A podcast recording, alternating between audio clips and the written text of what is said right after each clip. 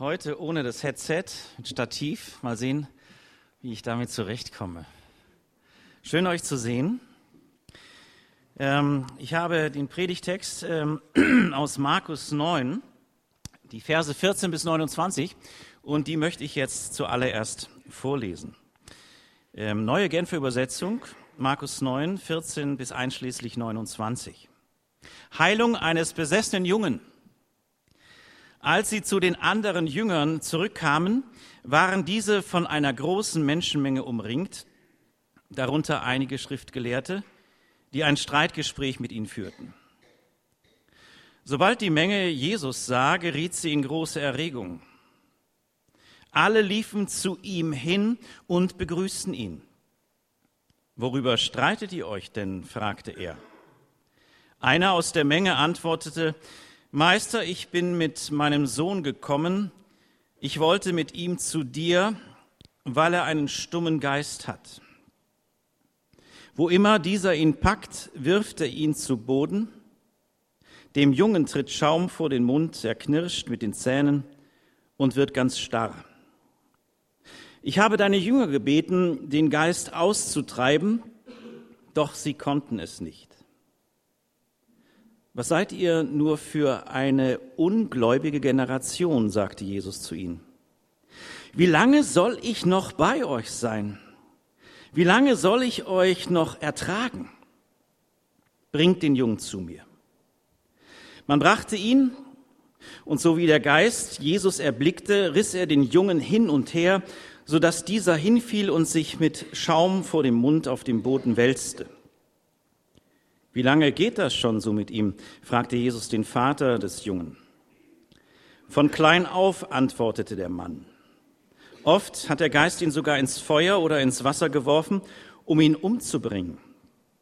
Doch, doch wenn es dir möglich ist, etwas zu tun, dann hab Erbarmen mit uns und hilf uns. Wenn es dir möglich ist, sagst du, entgegnete Jesus, für den, der glaubt, ist alles möglich. Da rief der Vater des Jungen, ich glaube, hilf mir heraus aus meinem Unglauben. Als Jesus sah, dass immer mehr Leute zusammenliefen, trat er dem bösen Geist mit Macht entgegen. Du stummer und tauber Geist, sagte er, ich befehle dir, Verlass diesen Jungen sofort und geh nicht wieder in ihn hinein. Da schrie der Geist auf, riss den Jungen heftig hin und her und verließ ihn. Der Junge blieb regungslos liegen, so dass die meisten dachten, er sei tot. Doch Jesus ergriff ihn bei der Hand, um ihn aufzurichten. Da stand der Junge auf. Als Jesus ins Haus gegangen war und seine Jünger mit ihm allein waren, fragten sie ihn, warum konnten denn wir den Geist nicht austreiben? Jesus erwiderte, diese Art von Dämonen kann durch nichts anderes ausgetrieben werden als durch Gebet.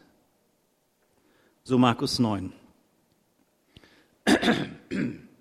Wenn dieser Text, wenn dieser Text nicht eine Herausforderung ist, die Jahreslosung steht in diesem Text. Und ich sage es mal so, wie ich es empfinde, die Jahreslosung gelöst aus diesem ganzen Kontext lässt sich viel leichter besprechen. Aber hier kommt uns etwas entgegen, was uns wirklich herausfordert. Gleich zu Beginn erleben neun der Jünger Jesu eine kleine Katastrophe für sich. Vielleicht eine Katastrophe, die dir und mir gar nicht so weit fern ist. Die anderen drei, die durften davor auf dem Berg der Verklärung die Herrlichkeit Gottes schauen, besser gesagt die Herrlichkeit Jesu, und sie durften die Stimme des Vaters hören. Sie waren erschrocken und fürchteten sich sehr, aber sie fielen vor Anbetung auch auf die Knie. Sie wollten Hütten bauen und sie hörten, das ist mein geliebter Sohn, Jesus Christus, das ist mein geliebter Sohn, auf den hört. Sie kommen also so wahrlich gesprochen wie von einer fetten Glaubenskonferenz zurück. Ich weiß nicht, ob du so Momente kennst, wo du so richtig auftanken konntest, wo du so richtig abgegangen bist, wo du gemerkt hast, Gottes Geist hat zu mir gesprochen, ich bin ermutigt worden, ich bin gestärkt worden. Und du kommst zurück ins Jammertal deiner Gemeinde.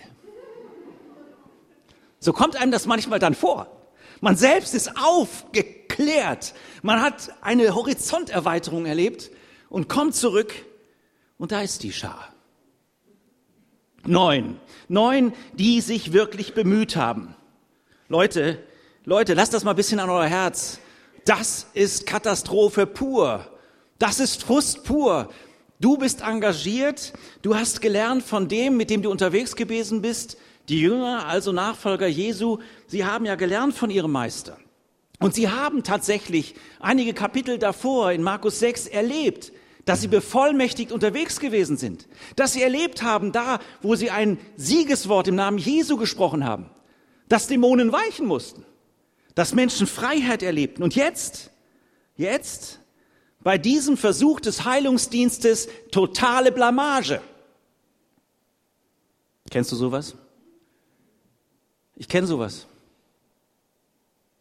Was passiert dann daraus? Was passiert? Was sagt der Text aus? Was passiert?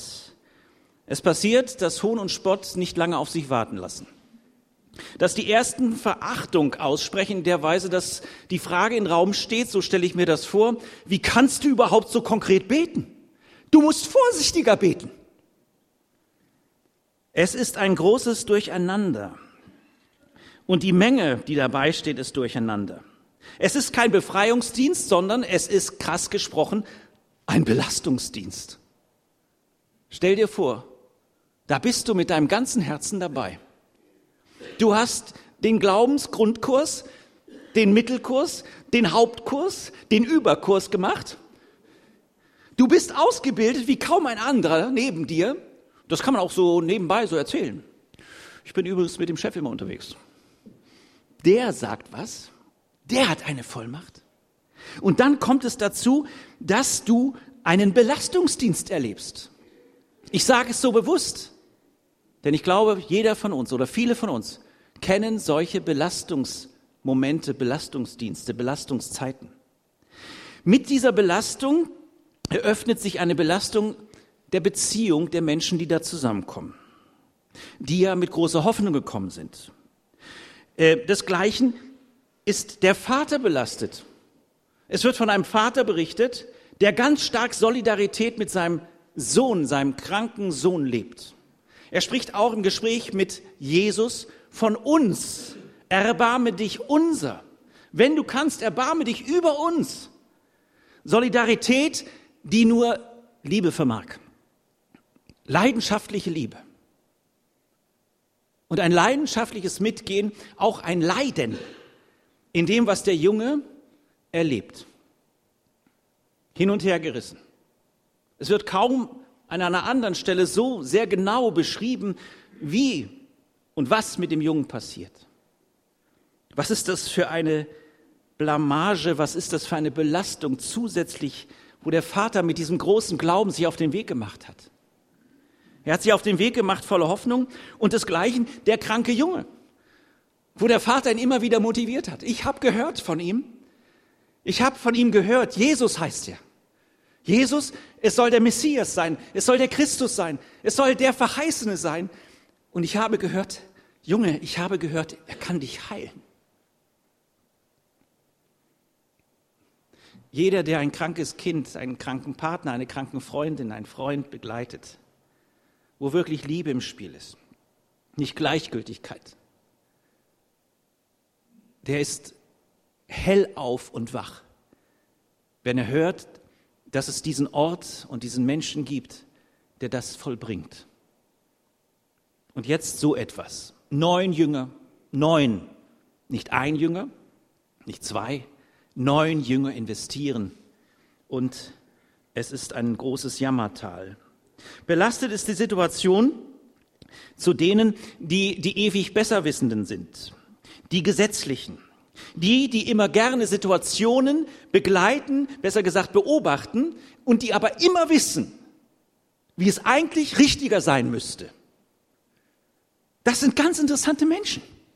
Sie sind eigentlich für sich genommen immer, immer sehr stark kommunikativ. Ob sie wirklich es praktizieren oder nonverbal. Sie sind unsagbar kom, kom, kom, nein, wie heißt das? Kommunikativ. Danke. Und hier sind sie natürlich sofort am Ball. Und das, das belastet die, die im Glauben doch unterwegs sein wollen und glaubend sind, die Jünger.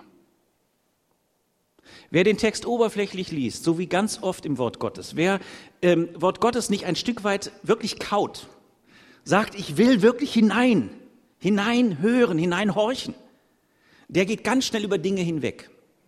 Und es können ganz oberflächliche Antworten gegeben werden. Das wollen wir nicht. Ich wünsche mir, dass wir ganz tiefe Antworten durch Gottes Geist und Gottes Wort geschenkt bekommen, durch seine Wirklichkeit. Die Wirklichkeit, die sich hier aufschließt, ist, dass Jesus natürlich sich diesen jetzt Belasteten in dieser Gesamtatmosphäre stellt, ihnen Zeit gibt. Denn es ist einer noch dazugekommen, der diese Einflugschneise für sich ganz und gar in Anspruch nimmt. Es ist der ewige Ankläger. Es ist der Entmutiger. Es ist der, der zum Unglauben einlädt. Es ist der, der tatsächlich im wahrsten Sinne des Wortes der Feind der Feinde ist, der sogar mit dämonischen Kräften es im Spiel und zu tun hat. Er ist in dieser Situation dabei und versucht, über diese Situation Einfluss zu nehmen. Vielleicht kennst du das. Da geht es dir schlecht, da hast du etwas ausprobiert und es ist, hat nicht gegriffen und nicht nur, dass du das Erleben vor dir weißt und es förmlich innerlich erlebst, nachkaust, kommt da zusätzlich noch etwas ganz anderes. Genau das, was ich vorhin schon anklingen ließ. Hat Gebet eigentlich wirklich Kraft? Ist es wirklich auch für uns heute so gemeint, dass wir eintreten dürfen für Menschen, die nicht nur krank, sondern auch darüber erleben, wie förmlich ein dämonisches Kraftfeld über ihn ist? Dass also Krankheit für sich genommen noch schon schwierig ist, aber dass dazu etwas kommt, wo der Mensch für sich sagt, und ich bin wohl nichts mehr wert. Und wer bin ich denn schon? Und was wird denn noch kommen? Dass dazu sich ein Feind gesellt. Und das, glaube ich, ist ganz stark dieser Moment dieses, dieses dämonischen Umfeldes, dieses dämonischen Geistes, der dazukommt. Denn ich kenne Menschen, und ich kenne sie auch aus der Bibel, die darum gefleht und gebeten haben, dass ihnen eine Krankheit genommen wird, ein Stachel genommen wird, und er wurde nicht genommen. Sie konnten trotzdem ohne Dämonen unterwegs sein. Also, dass wir uns nicht falsch verstehen. Die dämonische Welt, der Teufel selbst kann nichts aus sich heraus tun und schaffen. Er kann nur das Vorhandene verformen und versuchen für sich zu gebrauchen. Und das geschieht hier unsagbar kraftvoll, aber die eigentliche Kraft hat eine ganz andere. Also, ich möchte dich einladen, da wo du investiert hast in deinem Leben, bei deinem Freund, bei deiner Freundin, vielleicht deiner besten Freundin, deinem besten Freund, bei Familienmitgliedern. Ich möchte dich einladen, wenn du erlebt hast, dass dieses Gebet wohl so, wie du es gesprochen hast, in aller Aufrichtigkeit, keine Beantwortung fand, so dass du es verstehen konntest oder dass es sichtbar, fühlbar, erlebbar sofort war. Da möchte ich dich bitten, dass du ein Dennoch sprichst. Ein Dennoch, dass Gottes Liebe und Gottes Eingreifen ein Ja und Amen hat in Jesus Christus. Und dass du nicht zulässt, dass zu der Wirklichkeit, die zu dieser Welt gehört, dass wir nämlich Krankheit erleben und dass wir auch als Christinnen und Christen diesen ersten Tod erleben, aber dass wir darüber nicht dem Feind in die Falle treten und sagen, ach so, dann hat Gott wohl doch nicht die Macht und die Kraft. Er hat sie. Er hat sie in Jesus Christus. Und lass dir das nicht rauben, selbst wenn deine Situation körperlicherseits hoffnungslos erscheint. Jesus spricht dir heute Morgen Hoffnung zu. Wag es mit ihm. Wie? Gib dir Hoffnung. Jesus ist jemand, der dich nie so erlebe ich das in meinem Leben. Immer wieder neu. Der nie sich wegdreht und sagt, das ist mir egal, was jetzt in deinem Leben passiert. Sondern Jesus kommt vom Berg der Verklärung Und er stellt sich dieser Menge äh, gegenüber und Jesus fragt. Jesus ist gerne der Fragende. Zuallererst will er hören, will er hören von dir, was dich wirklich bewegt. Versteht ihr? Nicht einfach so ein Blabla. Nicht ein Gebet schnell gesprochen, sondern was wirklich, was wirklich deine Baustelle ist, was wirklich passiert ist. Er ist interessiert ganz tief an deinem Herzen, an deinem Innersten. Und so fragt er diese große Gruppe, es ist die Menge. Er ist nicht isoliert, dass er die Jünger zur Seite nimmt und sie nachher dann sagt, oh, wo ist euer Glaube? Falsch gelesen. Es ist die Menge, die merkt, dass er kommt, er stellt sich der Menge und er fragt und die Menge kommt zu ihm. Und dann wird der erste Anlauf genommen durch den Vater, durch die Leute. Und es wird beschrieben, was doch der große Wunsch war, was die Hoffnung war, was ihn im Glauben dorthin geführt hat, diesen Vater und den kranken Sohn. Und dass es nicht greifen durfte oder dass es scheint nicht zu greifen. Und jetzt sagt Jesus dieser Menge, und deswegen finde ich es sehr schön, dass es bei der neuen Genfer Übertragung so heißt hier, da sagt er, was, was ist das mit euch Generation? Jeder von uns gehört zu einer bestimmten Generation. Und jeder von uns, jeder von uns hat die Frage zu beantworten, setze ich auf Glauben, auf Glauben, den nur Gott, den nur Jesus Christus, den nur der Heilige Geist schenken kann und immer wieder erneuern kann. Oder mache ich mich auf eine Traditionsreise und lebe nur noch Religiosität. Wir haben uns entschlossen hier, und die, die vor uns waren und die, die nach uns kommen, dass wir Jesus Christus, dem gekreuzigten und auferstandenen, mehr zutrauen als dem, was Leute, und wenn es noch so lieb gemeint ist, uns an Regeln so mitgeben wollen. Entscheidend ist die befreiende Botschaft von Jesus. So fragt er, so hört er und er lässt den Mann auch wirklich alles ausdrücken. So verstehe ich es. Ich verstehe es, dass der Vater in besonderer Weise nochmal eine Ansprache erfährt.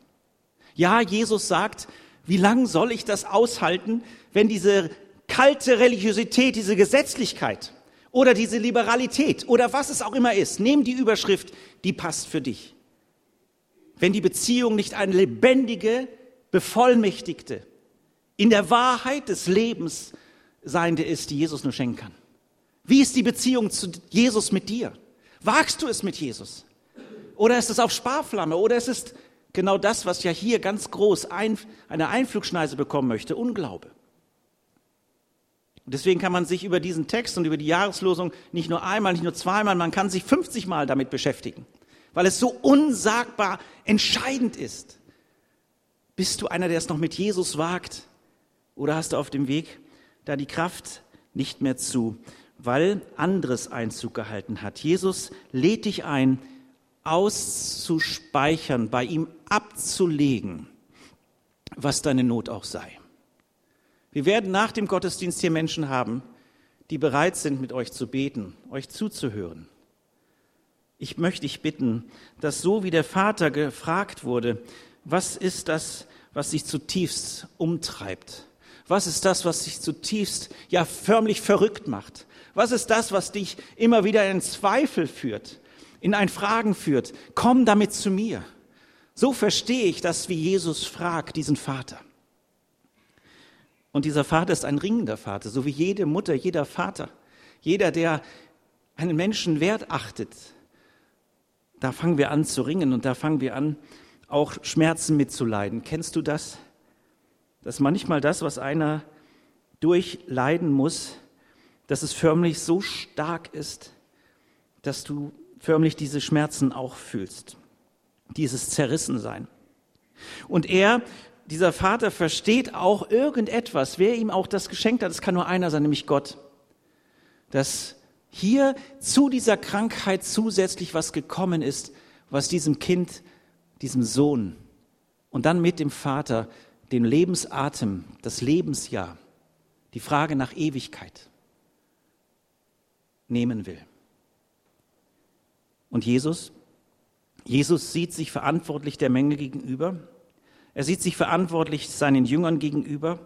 Er sieht sich aber zuallererst verantwortlich dem gegenüber, der ihn diesen Auftrag gegeben hat, in die Welt zu gehen, seinem Vater.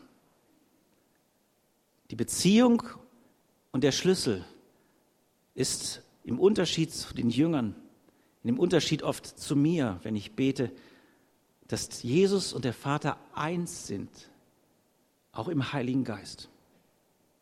Und dass das ein Geheimnis ist, welches er ja nachher, nachdem er in Vollmacht diesem dämonischen Geist befiehlt zu gehen, und er muss gehen, wenn Jesus Christus, der auferstandene Herr, der gekreuzigte auferstandene Herr das sagt, und auch schon im Vorfeld, dann muss alles Vernichtende gehen. Halleluja, oder? Halleluja, Gott sei Dank ist das so. Der Text sagt nichts darüber, ob der Sohn eventuell im Nachhinein weiter ein Stück weit mit dieser Krankheit leben musste. Das sagt er nicht. Er sagt aber, dass dieser dämonische Geist kein Anrecht mehr hat auf seine Seele, auf seinen Geist und auf das, was ihn zusätzlich runterziehen will. Hier passiert ein Befreiungsdienst in ganz besonderer Weise. Ich glaube auch, dass Jesus ihn vollkommen gesund gemacht hat. Nicht, dass wir uns falsch verstehen. Aber es ist der eigentliche Dienst Jesu, dass dieser dämonische Geist weichen muss. Und jetzt kommt was Wichtiges. Und er darf nicht zurückkommen. Ihr Lieben, so viele, und ich kenne es in meinem Leben, dass ich aufräume in meinem Leben, dass ich verstanden habe, ich habe es jetzt verstanden mit Jesus. Ich will ihn als Retter und ich möchte, dass er in alle meine Räume meines Lebens kommt. Und dann gehe ich Wochen weiter und lass hinten eine Tür auf. Jesus sagt uns heute Morgen, jedem Einzelnen von uns, wag es mit Jesus und wag es, dass du im Namen Jesu weißt, das, was in seinem Namen gehen muss, das hat kein Anrecht mehr auf mein Leben, aber auch nicht auf das Leben anderer. Es hat keine Kraft mehr, es hat keine Macht mehr. Und es hat keinen Anspruch, weiter genannt und gebraucht zu werden. Das ist das, worin Jesus einlädt. Und er gebietet in Kraft, in Vollmacht. Und dieser Geist schreiend geht heraus. Der Vater ist einer, der meines Erachtens sehr stimmig unterwegs ist. Er ist einer, der darum weiß, dass der Glaube ein angefochtener bleibt und dass der Unglaube auch ganz schnell um die Ecke kommt. Er ist einer, der in seiner Verzweiflung schreiend Jesus sagt, ich glaube, hilf meinem Unglauben. Wie ist das zu verstehen? Auch als die Jünger nachher fragten, natürlich noch immer irritiert und aufgewühlt und auch vielleicht ärgerlich über sich selbst und über die ganze Situation, haben ja ein Stück weit ihres Rufes verspielt. Sie fragen ihn und er sagt, nur durch Gebet. An manchen Textüberlieferungen steht dann noch Gebet und Fasten. Wie ist dieses Gebet zu verstehen? Ist die Antwort dann wieder, wenn wir nicht aufpassen, eine einfache, dass man sagt, na, du hast nur nicht genug gebetet und deswegen ist es nicht passiert, du hast nicht genug geglaubt, deswegen passiert es nicht? Was ist das? Was meint Jesus mit diesem Gebet? Ich hatte es schon angedeutet. Es ist die Wahrheit darüber, dass Jesus in Gott eins ist, im Heiligen Geist. Und dass dieses Reden etwas anderes bewirkt, dass nämlich uns der Heilige Geist vertritt und dazu möchte ich einladen, da wo ich eben keine Worte mehr finde oder nicht mehr die Kraft habe, Worte zu reden. Römer 8 ab Vers 23. Und sogar wir, denen Gott doch bereits seinen Geist gegeben hat, den ersten Teil des künftigen Erbes, sogar wir seufzen innerlich, noch weil die volle Verwirklichung dessen noch aussteht, wozu wir als Gottes Söhne und Töchter bestimmt sind. Wir warten darauf, dass auch unser Körper erlöst wird. Unsere Errettung schließt ja diese Hoffnung mit ein. Nun ist aber eine Hoffnung, die sich bereits erfüllt hat, keine Hoffnung mehr. Denn warum sollte man auf etwas hoffen, was man schon verwirklicht sieht? Da wir also das, worauf wir hoffen, noch nicht sehen, warten wir unbeirrbar, bis es sich erfüllt. Und auch der Geist Gottes tritt mit Flehen und Seufzen für uns ein. Er bringt das zum Ausdruck, was wir mit unseren Worten nicht sagen können. Auf diese Weise kommt er uns in unserer Schwachheit zu Hilfe, weil wir ja gar nicht wissen, wie wir beten sollen, um richtig zu beten. Und Gott, der alles durchforscht, was im Herzen des Menschen vorgeht, weiß, was der Geist mit seinen Flehen und Seufzen sagen will. Denn der Geist tritt für die, die zu Gott gehören, so ein, wie es vor Gott richtig ist. Eines aber wissen wir. Alles trägt zum Besten derer bei, die Gott lieben. Also da, wo du um deine Gebetsschwäche weißt, da, wo dir die Worte im Munde stecken bleiben, weil die Situation so gravierend, erbärmlich ist, wo vielleicht auch deine Lebenssituation so ist, da lade ich dich ein, dass du immer wieder dieses Wort Gottes liest, weil Paulus autorisiert durch Gott etwas hier sagt, was er selbst immer wieder nachbuchstabiert.